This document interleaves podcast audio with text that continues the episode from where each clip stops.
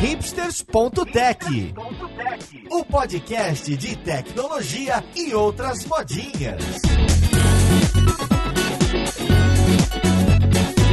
Olá, caríssimo ouvinte, seja bem-vindo a mais um episódio do seu podcast favorito. Esse aqui é o Hipsters.tech, meu nome é Paulo Silveira e hoje a gente vai falar de Design Patterns, ou Design Patterns, para falar em brasileirês, que é um, o, o, tal dos padrões de projeto que eu não imaginava, mas mesmo, acho que 25 anos depois de um livro que, que fez bastante barulho na engenharia de software, no desenvolvimento de, de sistemas, ainda hoje a gente usa o tempo inteiro, mesmo nas linguagens moderninhas. Então vamos lá, podcast podcast ver com quem que a gente vai conversar.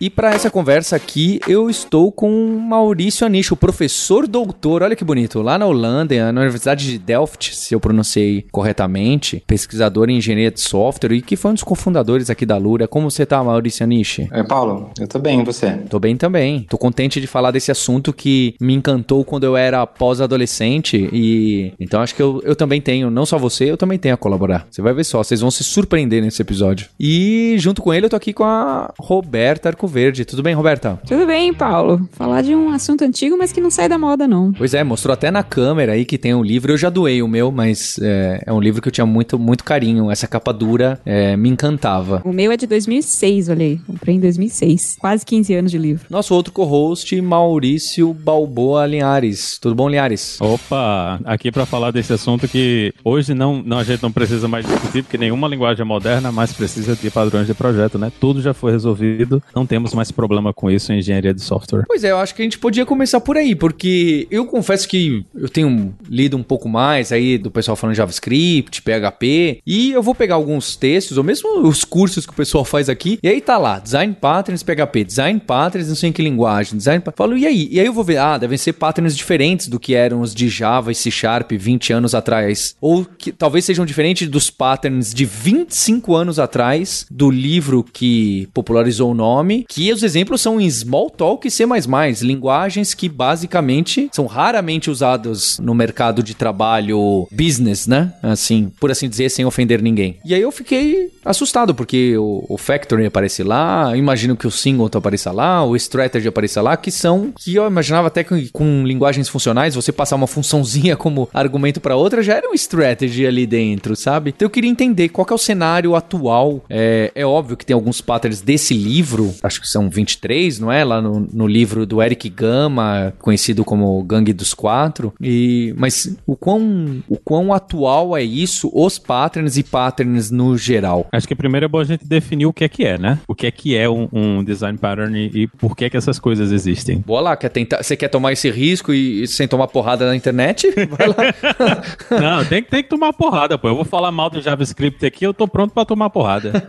a ideia é que existem problemas que são comuns, né? Que você vai ver na maior parte das linguagens de programação imperativas, que são as linguagens que a gente usa no dia a dia. E esses problemas têm uma. Quando você vê, principalmente se você pegar o livro original, os exemplos em né, Smalltalk e, e, e C, eles aparentam ser diferentes, né? Porque a, as duas linguagens têm uma sintaxe bem diferente, mas a solução que você dá para o problema, ela é bem parecida, né? Eu acho que um, um dos casos mais comuns, e é uma coisa assim que eu acho que todo mundo já teve que escrever alguma vez na vida é o, o adapter, né? Que é aquele padrão de projeto que você tem várias classes que são diferentes, mas você precisa criar uma interface em comum para todas essas classes. Então, o que é que você faz? Você define uma interface padrão, que vai ser a interface única, né? E você cria adaptadores, cria objetos ou funções, né? Hoje você não precisa mais estar trabalhando somente com objetos, dá para você fazer esse tipo de coisa também com funções que transformam aquela interface que é específica, né, de um tipo de objeto, de alguma ferramenta ferramenta, de um framework, ou de repente é uma coisa de banco de dados, né? E você transforma todas elas em uma interface padronizada, né? Então fica tudo do lado de fora, para quem tá olhando, só tá vendo aquela interface padronizada e eles não precisam ver todas as coisinhas específicas que a gente vê que você tem internamente, as implementações específicas. Né? Imagina que você pode fazer esse tipo de coisa quando você está trabalhando com bancos de dados diferentes e às vezes eles tratam os tipos de forma diferente. Né? Tem banco de dados, ah, esse objeto aqui vai ser um, um int 16 e no, no outro banco de dados vai ser um int 32. Você pode simplesmente assumir que vai ser tudo int 32 e vai resolver o problema. Você precisa de uma camadinha que vai fazer essa tradução, né? É até um outro nome que esse padrão do projeto também recebe, que é tradutor. Pode ser adapter, pode ser wrapper, pode ser, pode ser translator. Então, é um problema que você vai encontrar independente da linguagem que você está lidando, né? Quando você precisa juntar coisas heterogêneas, né? Objetos ou interfaces heterogêneas, e você não quer que essa diferença fique visível no código todo, o que você vai fazer é criar esse adaptadorzinho. E como as pessoas viam que isso era uma coisa que se fazia muito, eles perceberam que, pô, tem alguma coisa aqui que esse é um problema comum que a gente tem que resolver ele em aplicações diferentes, em situações diferentes, em casos diferentes, mas ele é um problema comum, né? Que é esse problema de você ter interfaces heterogêneas e você quer transformar elas numa interface comum para ser mais fácil de você interagir com ela. Então, a ideia dos padrões de projeto é exatamente isso, é pegar esses problemas que a gente vê com frequência, né, em projetos de software e dar nome a eles para que a gente possa discutir em cima não dos casos específicos, mas entender que isso é um problema comum que a gente vai encontrar no dia a dia e criar uma o, o que eles fizeram, né, originalmente foi criar essa listinha, né, que saiu no livro desses padrões que eles achavam que eram padrões comuns. Em vez de a gente falar, não, cada um ter o seu próprio nome para o padrão, a gente pode discutir em cima desse problema usando esse nome comum que todo mundo conhece porque saiu lá no livro, ou alguém escreveu, né, num, num, num blog, ou saiu, alguém publicou em, em, algum e-book, em algum lugar, porque hoje, hoje mudou um pouquinho, né, como a gente vê esse tipo de coisa. acho que só a gente que é velho aqui que anda pegando o livro e lendo o livro para fazer essas coisas. Hoje saiu no Medium, né, alguém escreveu isso aí no Medium e, e, e tá lá, mas a ideia é isso aí, é você descobrir esses problemas comuns que você vai ver em vários projetos, né, e muitas vezes em linguagens de programação diferentes, e definir ele com um nome comum para todo mundo explicando qual é o problema, porque no futuro, quando alguém encontrar esse tipo de problema, em vez de ele ter que reinventar a roda e, re, e tentar reentender tudo isso, criar o seu próprio padrão de projeto ou inventar uma solução com um nome diferente para isso aí, ele pode simplesmente dar o mesmo nome e outra pessoa que também conhece o padrão de projeto vai ver, pô, eu conheço isso aqui, eu sei o que foi que a pessoa tentou fazer nesse problema aqui, né? O que a gente está tentando resolver aqui é um problema de comunicação, para que quando outra pessoa for olhar o código, ele não vai ter uma surpresa para tentar entender o que é está acontecendo. Ele vai ver, ah, isso aqui é um adaptador, então eu sei exatamente o que é está acontecendo aqui, porque eu sei o que é, que é o, o padrão do projeto adaptador. Eu não diria, inclusive, que o catálogo original da Gangue dos Quatro, lá, do Design Patterns, ele se tornou datado, obsoleto. Claro que tem alguns padrões que são hoje menos usados, alguns que foram posteriormente taxados de más práticas, inclusive. Tem uma ênfase, talvez, demasiada em herança, que também é algo que virou controverso, hoje, teoricamente favorece-se mais composição de, de objetos do que herança e tudo. Mas, ao invés de obsoleto, eu diria que ele talvez esteja incompleto, dadas as evoluções das diferentes tecnologias hoje que a gente que, que mais se vê sendo usadas para a construção de sistemas. Então você tem realmente uma incorporação maciça de features de linguagens funcionais, de técnicas de, de, de composição de sistemas que não existiam naquela época, ou, ou que pelo menos não existiam no estado da prática. E aí talvez tenha coisa faltando, ou formas de implementar diferentes para esses padrões. Mas eu lembro, por exemplo, um dos padrões que entrou em controvérsia na época que eu comprei esse livro, que foi em 2006, que era o Singleton. Naquela época tava, era o boom dos testes de unidade, era o boom do desacoplamento né, de objetos na, na indústria, era o que mais se falava, e Singleton representa uma entidade estática. Com a carinha da variável global, né? Tinha uma, um cheirinho isso. de variável global. Exatamente, essa era a palavra que eu tava buscando, variável global. E, e, e aí, por isso mesmo, é, não, é global, não, não é legal, porque você tem vários pontos de mutação espalhados no sistema, e, portanto, efeitos colaterais imprevisíveis, e, portanto, abomine-se e, e remova-se Singleton como ideia. E isso foi muito discutido, até um dos, dos autores do livro, inclusive, chegou a, a fazer essa revisão e a desencorajar o uso de Singleton. Mas não se pode negar que, inclusive, da forma como ele está descrito, é uma solução para um problema. Uh, não acho que seja ilegítima. Não, eu, na verdade, eu não descarto nada. É, essas coisas são difíceis, né? O, o Maurício falou muito disso. Existem vários problemas comuns que os padrões de projeto resolvem sim e resolvem até hoje. E esses problemas existem até hoje, inclusive. A validade de uma solução ela é mais difícil de questionar. Você pode questionar se não há outras soluções melhores. E é por isso que eu falo, eu acho que o catálogo ficou incompleto com o tempo e poderia ser revisado nesse sentido, mas eu vejo esses padrões sendo usados, alguns mais do que outros, diariamente. Template method, por exemplo, né? O, o, eu não sei qual é a tradução de template method, mas uh, a ideia de ter um esqueleto de um algoritmo, de uma operação, e uh, esqueletos são chamadas de funções que você pode sobrescrever em subclasses para alterar pontos específicos daquele algoritmo. Isso é muito usado em teste de unidade. É, isso é muito usado quando você quer principalmente evoluir um sistema legado que não é bem coberto por teste e você precisa mocar uma partezinha daquela operação que, sei lá, vai no banco de dados, por exemplo, que chama, faz uma chamada de rede, você não quer que aquilo aconteça no seu teste de unidade. É muito comum, você extrai aquilo para uma outra função, torna essa função virtual, se for Java não precisa, né, porque já é por padrão, e cria uma, uma subclasse dessa classe para sobrescrever só o comportamento daquele pedacinho e você pode testar todo o resto, né, e você substitui só aquele pedaço que você quer. Isso é um template method, né, e é, na época era usado, ou pelo menos ele é descrito uh, como padrão de projeto para fazer variabilidade de algoritmos, mas ele, eu vejo ele constantemente sendo usado para permitir que sistemas legados sejam testáveis, por exemplo. Ô Paulo, você começou falando, né, que puxa o livro de 94. É, será que ele ainda faz sentido em 2020, né, de maneira surpresa? Mas para ser honesto, não, não, me surpreende muito, porque eu acho que os problemas do ponto de vista de design, de modelagem,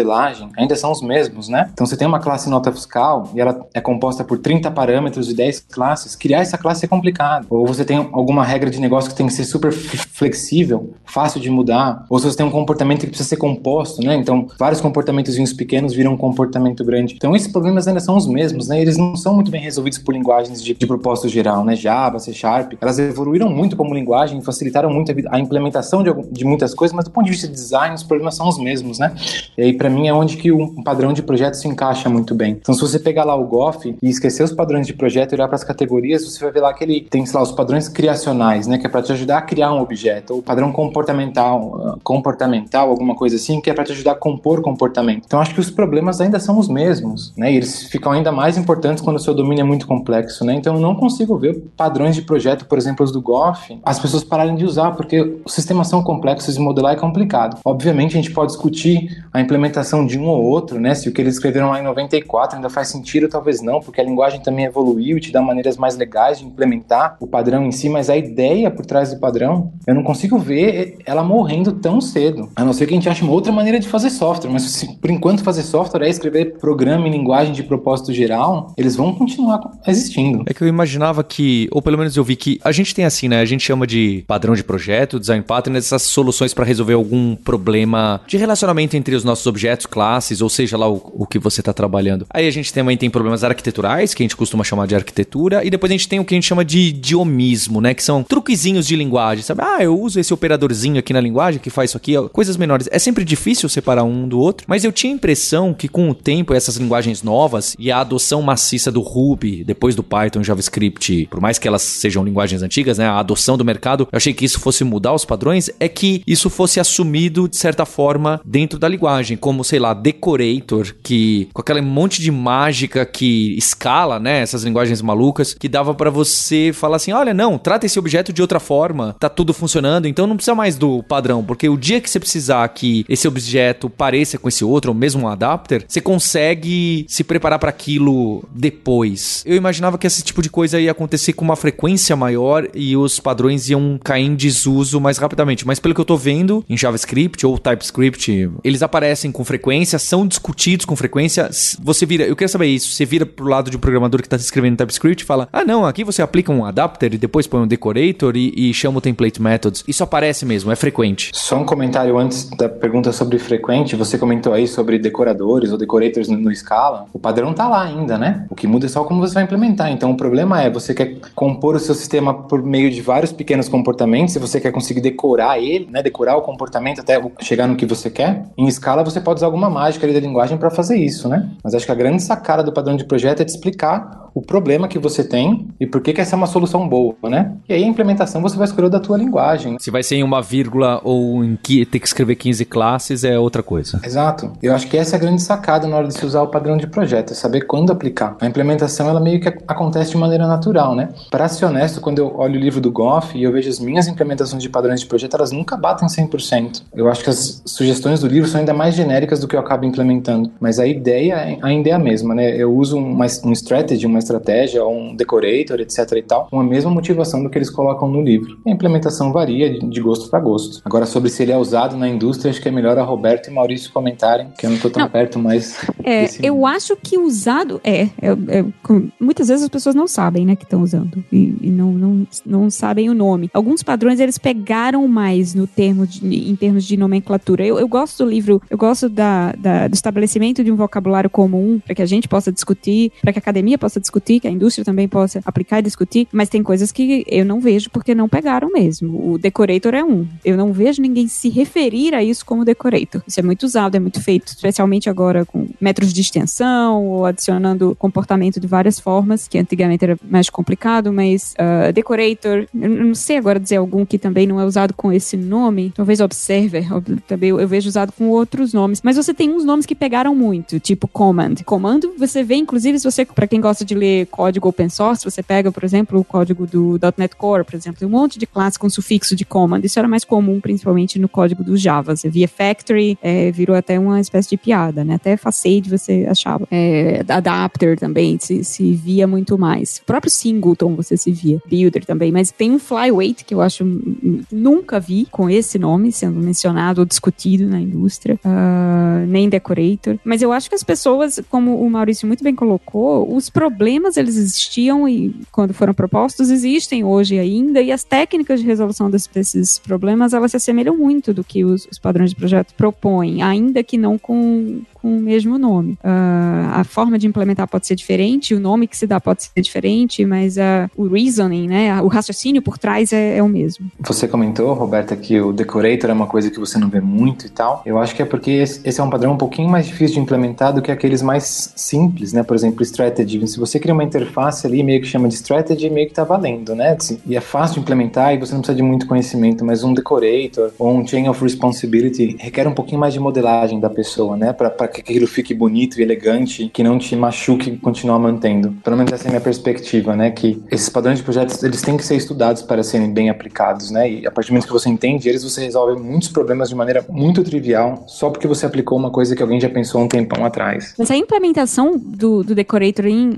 linguagem, na, na linguagem Golf, inclusive, ela é complexa, porque né, vamos, na, a definição do decorator é adicionar comportamento, responsabilidades dinamicamente a, um, a uma estrutura, certo? A um objeto. Só que isso é feito hoje de. Tem, tem N técnicas para fazer isso, em linguagens dinâmicas, em linguagens funcionais ou com features de linguagens funcionais. Em C Sharp você adiciona método uh, usando uh, extension methods, que são açúcar sintático, mas ainda assim, do ponto de vista do código do programador, é como se fosse um, uma decoração externa, né? A definição da classe. Eu não vejo essas técnicas serem chamadas como decorators, né? Eu não, não, é, é a nomenclatura que eu acho que ficou mais diluída com o tempo, ao contrário de outros. Singleton até hoje, quando você fala, todo mundo sabe o que é, assim, ou, ou tem uma ideia, né, de que é aquela coisa, você tem uma instância única no sistema, que você chama uma variável global, como o Paulo falou. Command também, um command é, é, comum de se ver, porque normalmente é usado como sufixo no nome das classes, né, é, isso pegou, mas o decorator realmente eu vejo bem menos. Era o decorator que o exemplo era comida? Era, hambúrguer com salada. O exemplo com... do decorator, é, eu acho que é um dos piores exemplos do livro, é uma coisa que você olha assim, meu Deus, por quê?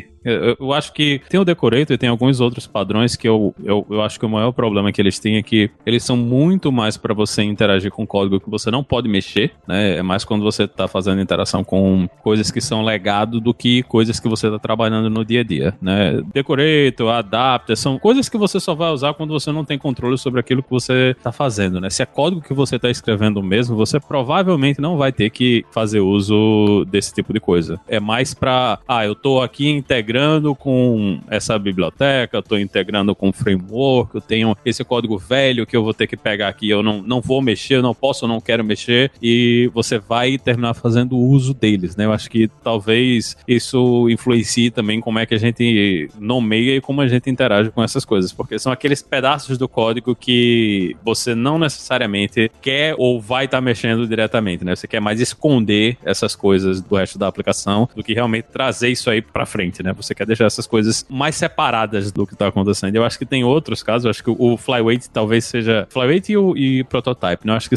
são dois padrões de projeto que são representações da época, né? Anos 90, quando você tinha preocupação com memória, com CPU, com recurso da máquina que você está usando. E hoje a gente olha para uma coisa dessas e a gente não tem mais muito essa preocupação, né? Não, naquele tempo, pelo menos, não. Eu não vejo isso no, no dia a dia quando eu estou trabalhando com software, né? Não tem mais essa preocupação. Eu vou criar um objeto porque. e vou reusar ele em vários lugares diferentes porque a memória vai me ajudar na memória, né? Hoje em dia eu acho que são poucos casos de aplicações que você realmente precisa se preocupar nesse nível de alocação de memória, o quanto de recurso que você está usando diretamente. Eu acho também que o domínio da sua aplicação meio que te diz quais padrões que você vai usar mais, né? Então, quando eu trabalhava na Kaelon, por exemplo, e a gente estava programando o Alura, a gente fazia muito uso de strategy, né? Eu me lembro lá a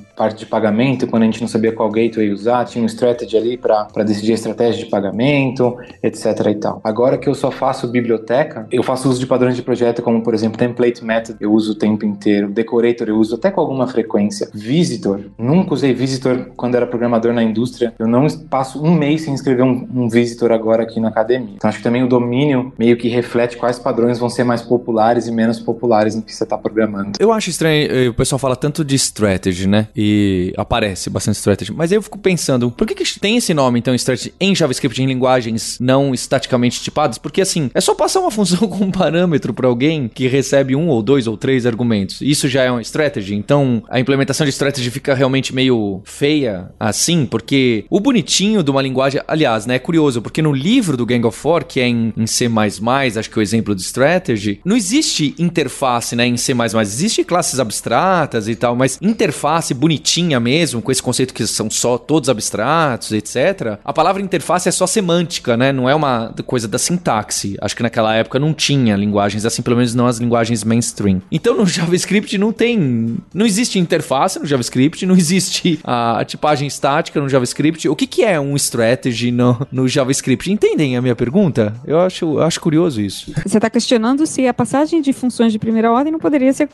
para serem chamadas dentro de outra coisa, não poderia ser considerada uma mudança de estratégia. Sabe quando você passa um, pega um array em JavaScript e faz ponto for each, sabe, eu tô exagerando, tudo bem, eu tô chutando o pau da barraca aqui, mas o for each não, mas não sei. É, entende? Eu tô passando ali, é, é qual é a estratégia que você vai fazer, qual é a sua estratégia que você vai fazer o fold de um, é, de um array ou de uma sequência de, de elementos, né? Então, aquilo lá é uma strategy, ele recebe, dado um parâmetro, retorna alguma coisa, dado dois parâmetros, talvez. É, talvez a diferença seja a unidade que você está usando de encapsulamento, que é, que é diferente, né? Ao invés de estar usando um objeto para passar adiante, onde o comportamento está implementado, e aí tem um método que implementa a interface e ele implementa esse comportamento, você está modularizando esse comportamento diretamente numa função e passando essa função. Eu não sei, posso estar falando uma grande abobrinha, mas eu, me, me parece que o padrão é o mesmo. A solução para o problema é, é, similar, né? A técnica de implementação é diferente porque você está usando uma outra unidade mesmo de encapsulamento, que não existia, que não, que não era possível linguagem como C++ ou Java na época que o livro do qual foi escrito, pelo menos. Aí é, é específico do problema, porque a ideia da estratégia é que você tem um grupo de algoritmos que fazem, que assim, eles têm a mesma saída, o que muda é como eles atingem a saída, né? Eu acho que no, no, nesse exemplo do Paulo aí, o, o for each, o for each, ele não é uma estratégia, né? Você teria que ter um problema específico, você quer, por exemplo, classificar os itens do array, né? Então, cada função de classificação que implementa um algoritmo diferente de classificação é uma estratégia, né? Então, a, a, a, a ideia é que você vai encapsular esse algoritmozinho, né? Esses algoritmos de classificação de objetos e cada, cada função, né? Nesse caso, em JavaScript faz, faz muito mais sentido você usar uma função para fazer isso aí. A função vai ser, cada função é uma implementação dessa estratégia e a saída é a mesma. O resultado final é o mesmo que a gente está variando, é o algoritmo que produz esse resultado final. Ah, perfeito. Eu tava forçando mesmo bem a barra, mas talvez então. Mas acho que você tocou num ponto legal, Paulo, que eu acho que para entender padrão de projeto, o melhor é você dar uma afastada da implementação, né? E deixar a implementação para depois. Eu sei que é um pecado falar pra gente não pensar em código. Espera um pouquinho. Você tem um probleminha ali para resolver, certo? E nesse caso, já tem um pequeno pedacinho ali do seu programa que tem que variar, né? Um algoritmo ali que pode mudar, sei lá, calcular um imposto qualquer. Tem várias maneiras de calcular um imposto, o imposto é diferente, qualquer coisa do tipo. Aquele pedacinho ali varia. Então, como que você resolve? Horas. Você põe cada um deles separadinho um do outro, né? Todos eles têm meio que um contrato em comum, eles retornam também alguma coisa em comum e todos eles em espírito são o mesmo algoritmo, né? A mesma família de algoritmos como o Maurício colocou. Então aí você fala, puxa, é isso que está acontecendo comigo? É um strategy que eu tenho aqui na, nas minhas mãos. Como que eu vou implementar? O que, que a minha linguagem me dá de melhor para implementar ele? Pode ser colocar em pequenas funções e passar a função como parâmetro. Se, né? Ou pode ser da maneira mais Java de fazer, você cria uma interface que representa a sua estratégia, deixa ela clara para o mundo inteiro, e várias classes que implementam essa interface. Então acho que, para mim, os padrões de projetos começaram a fazer muito mais sentido quando eu primeiro passei a pensar na motivação do padrão e depois na implementação do que o contrário, né? Começar pela implementação para ver se o, se o, padrão faz sentido. É, eu tô. O Linhares lembrou bem, né? O strategy, o resultado não deveria, não deveria mudar. Apesar de que hoje em dia a gente chama de strategy, mesmo se fosse classificador e o classificador de inteligência artificial ia, ia retornar um pouquinho diferente um outro, mas o objetivo é o mesmo, né? Não é coisas completamente. Ah, um imprime, o outro grava no banco de dados e o outro não sei o que, né?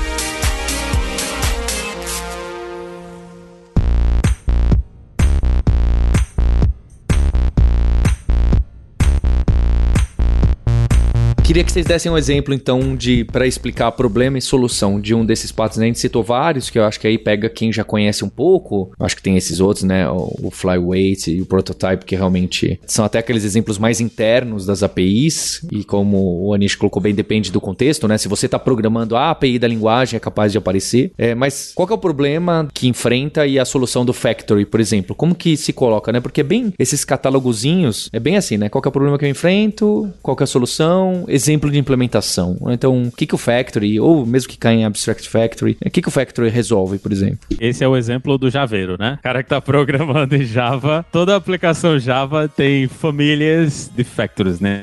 As famigeradas fábricas de objetos. Isso eu acho que é uma coisa bem específica de, talvez seja uma coisa bem mais específica de linguagens fortemente tipadas, né? E, e que você vai definir interface, essas coisas aqui. Você não vai eh, especificamente dizer que você depende de uma classe específica, né? Você normalmente vai definir uma interface e você vai escrever o seu código dependendo dessa interface. E além de fazer isso, o que você vai fazer é que você não vai fazer a chamada dentro do seu código para criação né, do, do objeto. Você vai usar um objetozinho que é a tal da fábrica, né, que é o objeto fábrica, que é ele que cria o objeto e dá o objeto para você. Então você esconde, além de você esconder o objeto em si, né, você não sabe qual é o objeto que sai de dentro da fábrica, você também está escondendo a criação do, do objeto. Então a gente tá é duas duas vezes em direção aí dentro da aplicação. Por que é que se usa tanto esse, esse, tipo de coisa, principalmente para aplicações em, em, Java, né? Porque muitas vezes você está interagindo com sistemas que são externos, então imagina que você está interagindo com um sistema que faz criação de SMS, né? E esse sistema que vai fazer a criação de SMS, ele provavelmente vai receber aí configurações de, de chave, de senha, de usuário, um monte de informação da a, a URL que você precisa conectar, um monte de coisinhas que você precisa para conectar e você provavelmente não vai estar tá usando isso aí, você não vai querer usar isso na hora que você está testando a sua aplicação, né? Então, na hora de você usar isso aí dentro da sua aplicação, você quer que a aplicação dependa somente da interface e a complexidade de você criar aquele objeto e jogar ele para fora, você também quer esconder aquilo ali porque você vai reusar em outros lugares, você pode estar tá reusando em outros projetos ou alguma coisa assim, mas a ideia é que você vai conseguir criar essa interface ou um grupo, né, de interfaces, tem em muitos casos você não está criando uma interface só, mas você está criando uma interface que produz outros objetos que saem dessa interface, é uma família de objetos, e você vai esconder isso aí no geral para ser mais fácil, tanto de você trocar a implementação, né, se você quiser usar, ah, quero usar outro provedor de SMS, ou se você quer facilitar a sua vida na hora de, de escrever o teste, os testes, né, para aplicação. É muito comum quando você trabalha com conexão de banco de dados, você precisa criar uma nova conexão. Claro que hoje em dia com os ORMs as pessoas fazem cada vez menos isso, mas se você for fazer, né, raramente você precisa precisa dar um, ou precisaria criar uma conexão na mão, ou objeto da conexão. Por quê? Porque não se quer que os clientes que fazem conexão com o banco de dados controlem o ciclo de vida dessa conexão uh, eles mesmos. Você pode querer ter um pool de conexões que você cacheia e você sabe quando uma está aberta, uma está fechada, e quem cuida dessas coisas é o gerenciador dessas conexões. E aí os clientes, através de uma fábrica, podem solicitar essas conexões e não precisar se importar se é uma conexão que está dentro de um pool que já estava aberta ou que acabou de ser criada. E para mim, o Factory faz muito sentido quando eu estou fazendo uma aplicação, por exemplo, de terminal, né? Então, eu não tenho um framework fazendo um monte de mágica para mim, injetando classes para mim automaticamente. Então, o meu usuário no command line ali passou que ele quer usar o banco de dados MySQL. Criar uma classe que lida com MySQL é trabalhoso, então você esconde isso numa fábrica, né? E você acaba reutilizando essa classe em toda a sua aplicação. Então, eu faço muito uso de Factory por causa disso, né? Eu não estou usando Spring, por exemplo, algum framework de gestão de dependência. Eu tenho que criar objetos que são chatos de serem criados o tempo inteiro. E eu acabo implementando uma fábrica super, ultra simplesinha, né? Longe daquela fábrica que está no GOF. Tem níveis e níveis de abstração até você criar o objeto que você quer. Então, no fim das contas, acho que é um, é um padrão bem prático, na verdade, quando você está fazendo esse tipo de aplicação, que é o meu caso hoje, por exemplo. Aliás, ontem, um aluno no meu curso perguntou para mim quando que se usa Builder, né? Porque eu mostrei o padrão Builder, né? Que é muito usado para criar um objeto complicado. E eu mostrei para ele como fazer isso num código de teste. Então, eu mostrei o padrão de projeto Test Data Builder. Não sei nem se tem tradução para. E ele falou, mas puxa, eu nunca escrevi um desse em produção, por que, que eu vou escrever um desse no teste, né? E a gente começou a discutir por que, que ele nunca usou isso no código de produção dele. A resposta no fim foi porque ele estava fazendo uma aplicação web, o dado vem do usuário, o framework dele serializa e transforma no objeto, né? Então o Spring MVC, por exemplo, já te dá um objeto bonitinho, imagino que a Spinet MVC e todos eles também façam a mesma coisa. Então você nunca precisa criar uma entidade que é complicada. O seu framework de persistência também sabe trazer o objeto do banco, o dado do banco transformar num objeto, então criar esses objetos que são complicados é fácil porque o framework faz para você. No código de testes isso não, acaba não acontecendo, então um builder cai muito bem. Esses dias eu implementei um, um builder também, eu estava criando uma classe que representa um paper, né? Eu estava fazendo uma ferramenta que tenta coletar papers de ferramentas acadêmicas e um paper ele é publicado numa, numa revista, ele tem um ano de publicação, ele tem uma lista de autores, ele tem sei lá o que, sei lá o que, sei lá o que. E no fim esse objeto tinha um construtor com 10 parâmetros, começou a ficar complicado para eu mesmo me entender o que estava acontecendo. Eu transformei isso num builder para facilitar a criação desse objeto. Então tá aí mais um padrão de projeto que você pediu aí, Paulo. É, eu, eu por coincidência a gente também escreveu um builder recentemente para criar requisição HTTP, que às vezes você quer criar uma requisição com. Tem, são muitos parâmetros possíveis, né? Você quer tais cabeçalhos, você quer. Uh, você não quer passar uma lista de cabeçalhos, você quer passar um por um, que você quer que de alguma forma fique uh, sequencial, e você escolhe o método que você quer passar, enfim, o, o corpo, ou se não tem corpo, os parâmetros na própria query, e uh, com um builderzinho isso fica muito mais limpo, né? Você faz um HTTP request ponto com isso, com isso, com esse cabeçalho, com esse cabeçalho, ponto build, pronto. E você tem uma requisição criada. Um pattern que você citou, Maurício, que me deu saudade de, de uma certa forma, foi o Visitor, porque assim que você falou que só usa na academia, eu lembrei, gente, realmente, eu só usei na academia. E talvez tenha sido um dos primeiros padrões que eu aprendi, uh, achei que nunca ia usar, e imediatamente precisei usar, porque estava trabalhando com análise de árvore uh, sintática, né? Que as, as, no caso, o Visitor é um padrão que, onde você consegue definir uma operação, definir um, um algoritmo numa classe, que vai passear por vários nós de uma estrutura, né? Ou por várias estruturas para fazer alguma coisa, e você consegue criar vários visitors ou várias operações dessas diferentes. Então tem uma variabilidade de, de operações que você pode fazer na mesma estrutura de objeto sem precisar alterar esses objetos, né? Sem, então, no caso da, da árvore sintática abstrata, que era o que eu estava lidando, eu não precisava alterar os nós da árvore que representavam o programa. Eu podia só criar novas classes, né? Então é muito mais fácil de estender, de criar comportamento novo, ou criar esses novos visitors. E aí eles faziam sim operações, varriam essa minha árvore ou esse meu programa para fazer coisas diferentes, né? No, no, meu caso, tipicamente avaliar, uh, fazer algumas análises semânticas, de, análises de, de contexto para ver se uma variável tinha sido declarada num, num contexto ou não. Um, o mais clássico dos clássicos que é o pretty printing, né? Que é pegar uma, uma representação abstrata, os objetos que representam um programa e transformar aquilo em código de novo, né? Fazer o toString dessa árvore. E eram dois ou três visitors que eu passei muito tempo programando e, e, mantendo, porque eu trabalhava na época com compiladores. Mas esse é um padrão mais difícil de se ver na indústria, talvez justamente por essa natureza, né? Ele é muito útil, muito usado para quem trabalha com analisador sintático. Então, hoje em dia, para quem trabalha com .NET, é mais comum você ver ele por aí, porque muita gente escreve extensão do Roslyn para fazer análises no Visual Studio automáticas, né? A gente tem várias, do tipo, análises que tem a ver com a sua infraestrutura. Então, tipo, ó, você tá colocando isso aqui no cache, lembra estrutura de antes invalidar essa outra coisa, esse tipo de análise que se pode fazer na estrutura usando Roslyn, né, para C Sharp, e sempre, sempre se pôde fazer para Java, mas C Sharp é algo que veio de uns oito anos para cá. Para fazer esse tipo de coisa se usa muito Visitor também, porque é,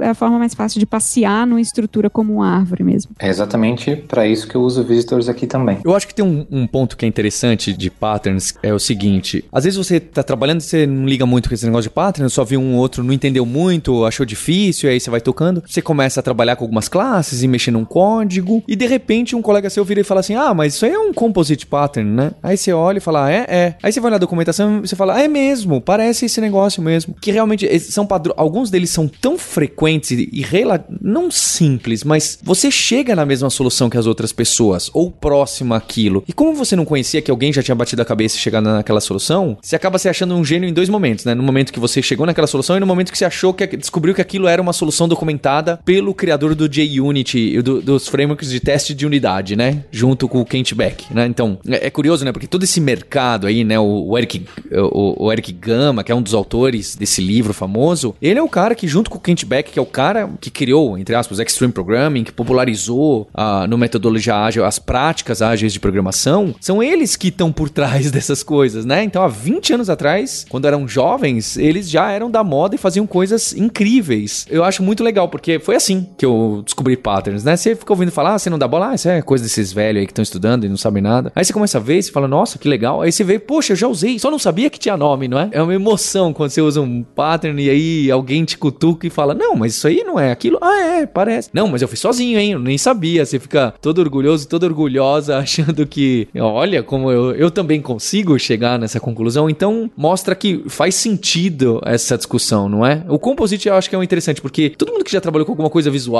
ou teve que interpretar HTML, ou cuspir HTML, ou, ou brincar com tabela dentro de tabela, dentro de tabela, alguma coisa, né, recursiva, uma estruturinha assim, você para pra pensar, você cai nesse padrão, é interessante. React, rapaz, você tá trabalhando com React hoje, você tá fazendo exatamente isso aí. Só não sabem, olha lá. Mas os nomes são importantes, né? Essa coisa, eu gosto disso de a gente ter esse. A gente não pode também negligenciar a, o conhecimento dessa nomenclatura, porque é ela que permite que a gente tenha esse tipo de discussão sabendo que tá todo mundo falando da mesma coisa. Né? Ela que estabelece um middle ground comum para todo mundo e permite que a gente também faça buscas melhores no Google e no Stack Overflow. É, um observer, um listener, né? Que aí, sim, aí eu acho que começa a se encaixar mais com a minha, minha, a minha sacaneada, chutada de balde, que é passagem de funçãozinha anônima e, e, e acabou. Então, observers, listeners ou qualquer coisa que pareçam com isso também são outros padrões que na web, é o tempo na web, no design, né? No, ah, teve um evento que aconteceu alguma coisa, a gente usa o, o tempo inteiro e, e existem formas e formas de trabalhar melhor com isso e disparar pros filhos, né? E, e, compor essas coisas também. As pessoas usam e falam, ah, é, tem nome, não sabia. Mas sabe que eu falo para todo aluno aqui estudar padrão de projeto, né? Porque a partir do momento que você começa a estudar esses padrões de maneira sistemática, a sua cabeça começa a abrir para pensar em flexibilidade, diminuir acoplamento, aumentar coesão e tudo mais, né? Porque quando você olha para essas soluções, elas são elegantes. Não importa que tipo de linguagem você gosta, mas quando você olha para uma solução flexível, ela é elegante, você gosta dela. E aí, quando você estuda esses 20, 30 padrões, sua cabeça começa a ter um clique ali, né? De como que esses caras pensam e do, do porquê que elas são interessantes. E aí, quando você passa por um problema parecido, talvez você não saiba na hora que tem um padrão, mas você vai conseguir aplicar a mesma linha de raciocínio para criar uma abstração ali que vai ser eh, tão bom quanto um padrão de projeto. E isso acho que até tem a ver com uma coisa que eu queria conversar, porque toda vez que alguém me chama para falar de padrão de projeto, eu nunca sei se a pessoa quer falar bem ou quer falar mal de padrão de projeto, porque tem os dois, né? E eu sou mais do time que gosta de padrões de projeto. E esses dias eu até tava conversando isso com o Alberto no Twitter, né? Que ele tweetou alguma coisa sobre as pessoas não pensam muito bem em abstração e a gente discutiu sobre isso. Que até então, aqui nesse podcast, nós discutimos os padrões do Goff, né? Que são padrões mais a níveis de design, como organizar suas classes, etc. Mas tem uma pancada de padrão a nível de arquitetura. E acho que são por causa deles que as pessoas começaram a não gostar tanto de padrões de projeto, porque os que ficaram mais populares são aqueles padrões antigos lá da J2EE, né? Business Delegate,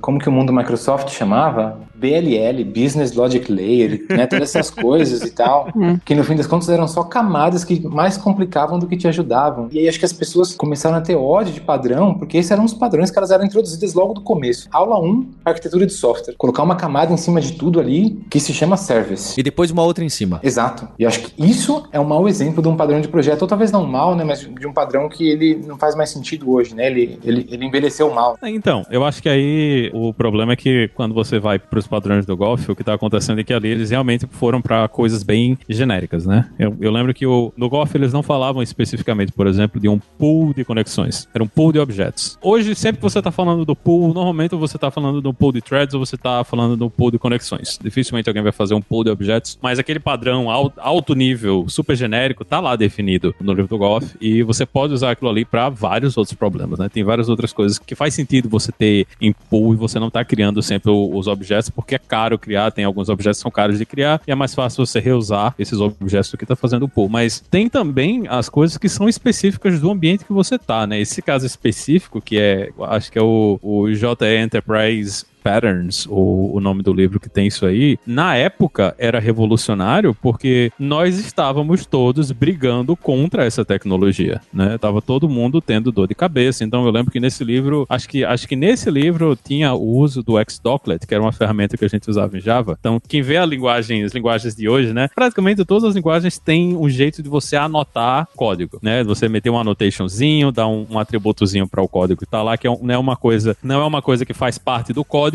mas que você pode extrair, né? Isso aí para usar em, em- as ferramentas podem extrair para usar isso em outro lugar. A gente não tinha isso em Java lá nos idos de 2000, né? Então o que é que a gente fazia? A gente tinha comentários especiais, que uma ferramenta chamada Xdocklet lia esses, esses comentários e ela gerava código em cima do seu código, em cima desses comentários, porque era tão difícil da gente integrar com os frameworks que a gente tinha na época, né, com os servidores de aplicação, que graças a Deus morreram todos. Se você está trabalhando ainda no servidor de aplicação, sinto pena de você, a sua vida não deve ser legal, mas na época tinha muitas dessas coisas e, e acho que o problema é que essas coisas não morreram com essas soluções. Quando a gente saiu dessas soluções super complexas de coisas de data transfer object, esses business delegates, EJB, todas essas coisas, tudo isso devia ter morrido no passado, né? Mas muita gente continua carregando essas coisas para as soluções que a gente usa no dia a dia e não faz o menor sentido. Quando você algumas coisas dessa época, eu acho que padrões de arquitetura, acho que um, um- o livro que para mim ainda hoje é uma das melhores referências para que, é- que a gente pode ter sobre isso aí, que é o, o Patterns of Enterprise Application Architecture. né? Vai ter o linkzinho aí no, no post do podcast. Que se você está escrevendo uma aplicação web hoje, exatamente nesse momento, e você está conectando num banco de dados, mesmo que você não esteja implementando, os frameworks que você está utilizando estão implementando a metade dos padrões de projeto desse livro. Todos eles estão lá. né?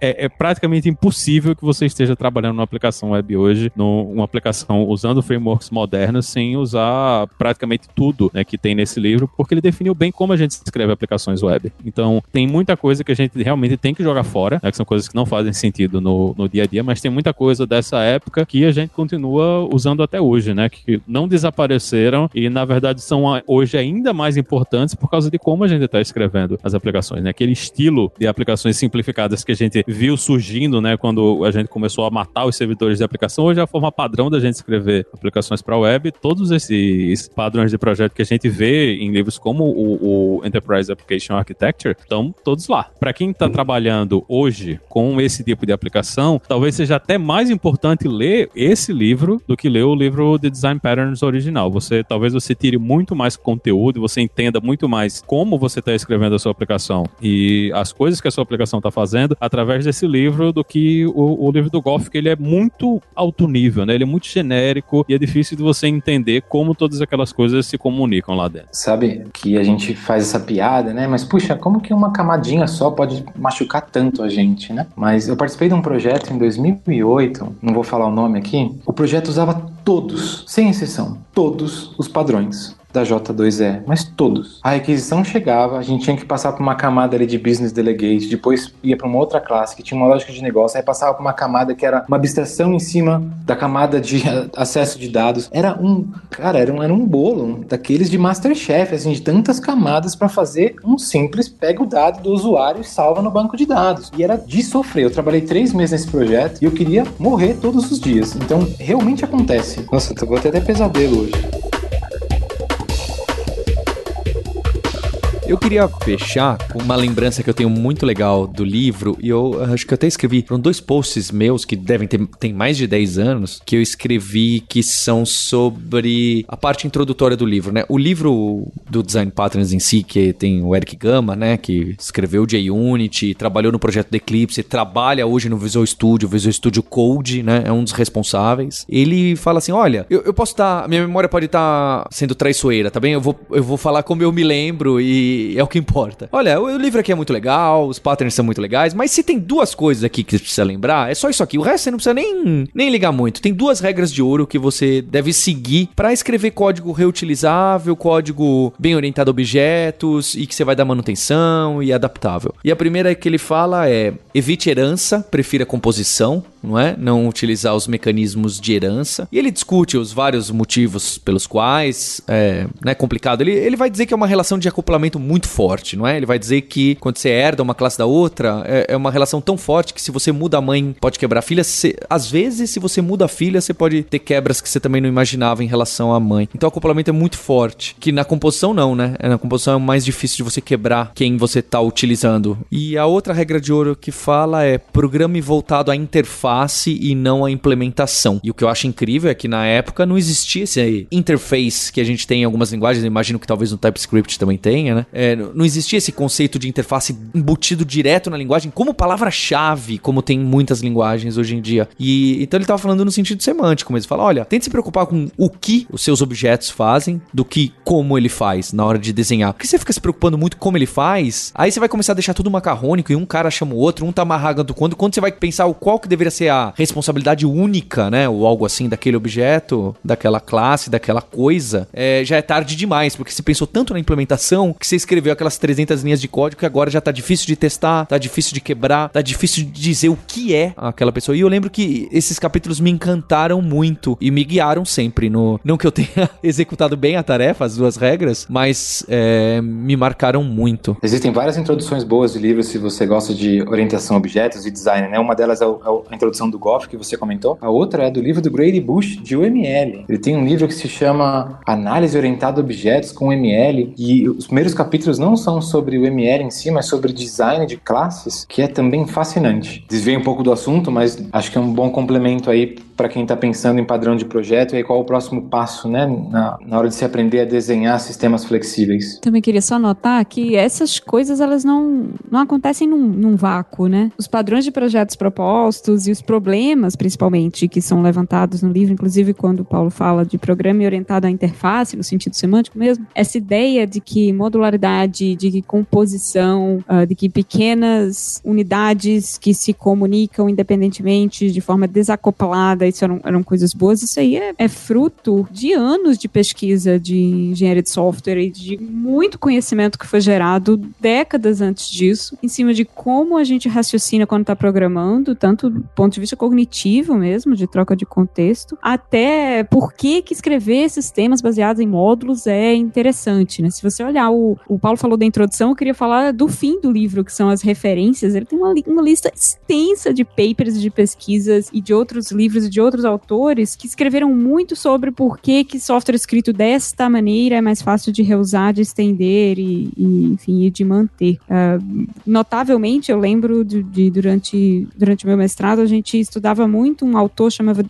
David Parners, que ele escreveu alguns dos artigos mais influentes nesse sentido de compreensão de programa, de modularidade, etc., lá nos anos 70. Ou seja, essa pesquisa feita nos anos 70, que deu origem a tudo que a gente viu depois, não só essa pesquisa, mas esse, essa linha de pesquisa, tudo que a gente viu depois e culminando na, na, nessas, nesses padrões e nessa forma de programar que hoje a gente vê como atendendo a boas práticas, né? Isso não, não surgiu do nada, não foi do vácuo, não foi algo que alguém um dia acordou e pensou, ah, eu acho que se a gente escrever um, um sistema baseado nesses princípios aqui, eles serão melhores, terão mais qualidade, serão mais limpos, né? Isso tudo tem um background teórico muito forte, muito profundo. Só para te fazer invejinha, eu levei o David Parnas para jantar quando ele veio em São Paulo. Ah, vai se lascar. Uma das melhores noites da minha vida. Olha que honra, hein? Eu já contei pra todo mundo que eu levei o Martin Fowler pra tomar caipirinha e dançar samba no Alto Borogodó, na Vila Madalena. Então, é, esse é minha história é imbatível. Não é não, o Parnas, eu gosto mais do Maurício, eu gosto muito do Fowler também, mas o Parnas é um cara muito influente, muito influente mesmo. Ele ganhou duas vezes o prêmio do Ix de artigo de, de paper mais influente, que é um prêmio que é dado só a partir de 10 anos depois de, de, de um artigo ser publicado. Eles revisitam e veem qual artigo de 10 anos atrás foi mais influente nos últimos 10 anos. O Parnas ganhou duas vezes. Ele é um cara bem esperto. Peçam aí pro Paulo pra gente gravar um episódio só sobre o ML agora. E samba com Fowler. Bem, eu acho que. é, obrigado, Maurício Nishi. É um tema que eu gosto muito, acho que todos aqui gostam. Todo mundo que escreve código gosta bastante. E eu deixei uma deixa, hein? Quem sabe um próximo episódio sobre esses negócios de responsabilidade única e que eu acho que chega mais próximo de idiomismos e, e de práticas de código mesmo, em vez do que só no nível do meio aí, no nível mais, mais baixo. O que você acha, Nishi? Fica o convite aí? Combinado. Então tá bom. E você que gosta dos design patterns, vale lembrar que os primeiros cursos de design patterns da Lura são do Maurício Nishi. E depois a gente criou para PHP, para C Sharp, para outras linguagens. São, são cursos muito bacanas e as pessoas gostam, gostam muito. É um conteúdo que eu também, particularmente, sou apaixonado, como vocês podem ter visto. Esse livro me marcou. É, é um livro que eu recomendo se tiver aí o, o top 5 livros de desenvolvimento de software. Sem dúvida, o Design Patterns é um, é um livro muito incrível que vale até hoje, como vocês viram. Muito obrigado, Anish. Obrigado, Roberta. Obrigado, Linhares. O agradecimento especial a você, ouvinte, pelo download, pelos seus suas cinco estrelinhas ali no, no iTunes, que ajuda bastante a gente, seu review bem humorado. E nós temos encontro na próxima terça-feira. Hipsters, abraços. Tchau.